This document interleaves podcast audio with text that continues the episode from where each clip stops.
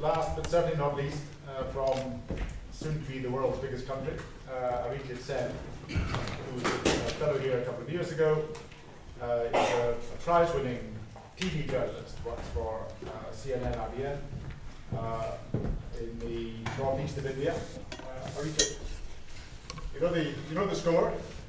How would you score it? Well, it's very difficult to sort of, it's a very complex question for me to answer. I would like to believe that uh, in India it doesn't coarsen, simplify, or distort politics. But why it's difficult to answer is because there are 94,000 publications in India. Oh, It's the world's largest newspaper market, 850 television channels, out of which more than 400 news and current affair television channels, 300 FM radio stations. So it's as diverse as it gets. So to actually pinpoint and say who is actually being true to journalism is very difficult. At the same time, what is really worrying is that I think journalism ownership that's coarsening, simplifying, and distorting politics. And that ownership game is being played out at a, at a very complex level. It's a game that is being played out between various corporations, politicians, and also, unfortunately, journalists are also in this. And to contradict myself, at the same time, there is a lot of good journalism that is happening. And that good journalism is also exposing such corruption. So it's very difficult to position myself. If you're talking about new journalism, that won't be any better. I think it's too early to say about India because the reach of new journalism, the way we are talking about new journalism here in Oxford, in India, it's very, very different. Not that to say that people are not into new journalism. There is, there are websites which are good websites and which which would do their own bit. But uh, unfortunately, there is uh, this aspect of journalism ownership which is casting its shadow on the journalism which is happening in India.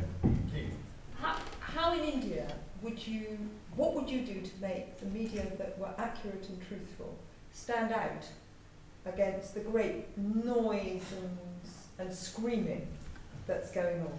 There is a lot of accuracy, there is a lot of truthfulness Just also, but to just to that stands out all the time. If you're asking me that, how, do, how does it sort of counter what's happening, the ownership? Is that is that what you're asking me? Yes. Well, it depends also on the top editorial. How much, how much self censorship an editor would impose on herself or himself.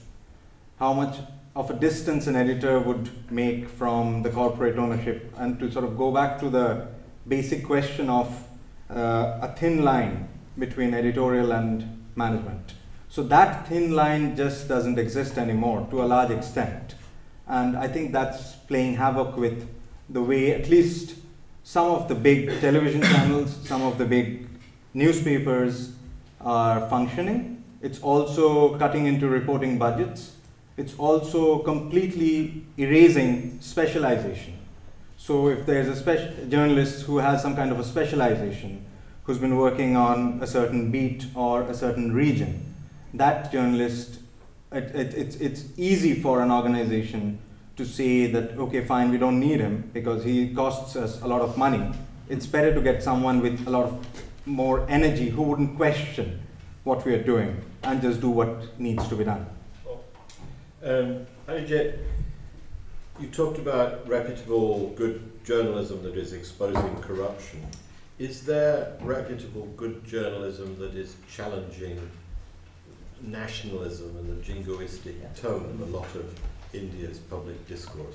That's a very good question. That's a very good question because that uh, there's the Indian Parliamentary Standing Committee. It came out with a report in 2013, May 2013, in which it uh, pointed out to the Gujarat elections of 2012, and it was found out that there were instances, there were 126 cases in which politicians actually influenced the media, and out of which 61 cases were proven, and at least uh, the politicians uh, agreed that they were in part uh, part of it. So paid news is one aspect which is integral to what you call jingoism, media jingoism, especially the divide coming up uh, more in the open with elections coming up in India, general elections coming up in India. So that's that's something which uh, which uh, unfortunately in, in bits and parts depends on certain papers which are countering it, but uh, it is something which is a, which which is a case of uh, huge concern. If that answers your question. Um, I'm trying to get a sense of the scale of what you call the problem of journalism and ownership in this country. If you were talking to foreigners, it'd be very easy to talk about that. You talk about presumably the Murdoch press, but could you give an example of some egregious and excessive instance of what you're talking about?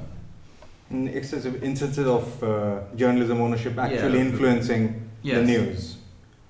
Uh, it's it, it, it comes in the form of editorializing news. It comes in the form of when you're covering politics, or it comes in the form of when you're sort of how much would you push a story. So if there is a say 2G scam, which is a second generation mobile using usage license scam, which happened in India, in which a lot of corporates were involved, in which a lot of journalists were involved, in which a lot of politicians were involved. That story just didn't come out in the open, be it in a television channel or be it in a newspaper, till a new magazine called the Open Magazine. They started bringing out the tapes of conversation, taped conversations between the people who were involved in it. And so, uh, the, the, when such stories do not come out in the open, there is, it's almost like, to put it uh, very crudely, it's almost like a union of thieves that we don't talk about this. So the newspaper doesn't say anything, reputable newspapers don't say anything, television channels don't say anything, and then suddenly there's one magazine which comes out with the story, and then you start following it up that okay, fine, we have to do it because if we don't do it, it's a story of immense proportion, and if we don't do it, then of course our so called reputation is at stake. So that's how it's happening. But it only took one. Uh, yeah, it takes one. It takes one, but it's very difficult to get that one nowadays, especially in India. Well, I mean, I'm not saying that there are not good journalists. I'm not saying that there are not fearless editors. But what I'm trying to say is that handful of people who are close to power, who are close to the politicians, so that group is calling the shots.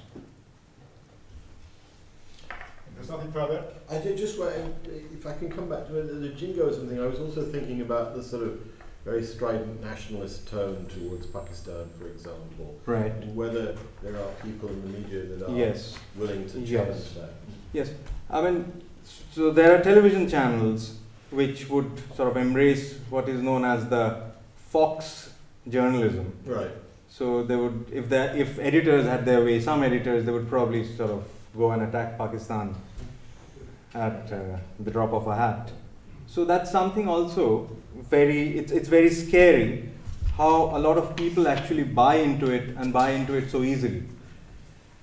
And so viewership ratings, if you look into it, there are actually a lot of people who would buy that argument, not even thinking twice what a war would actually entail.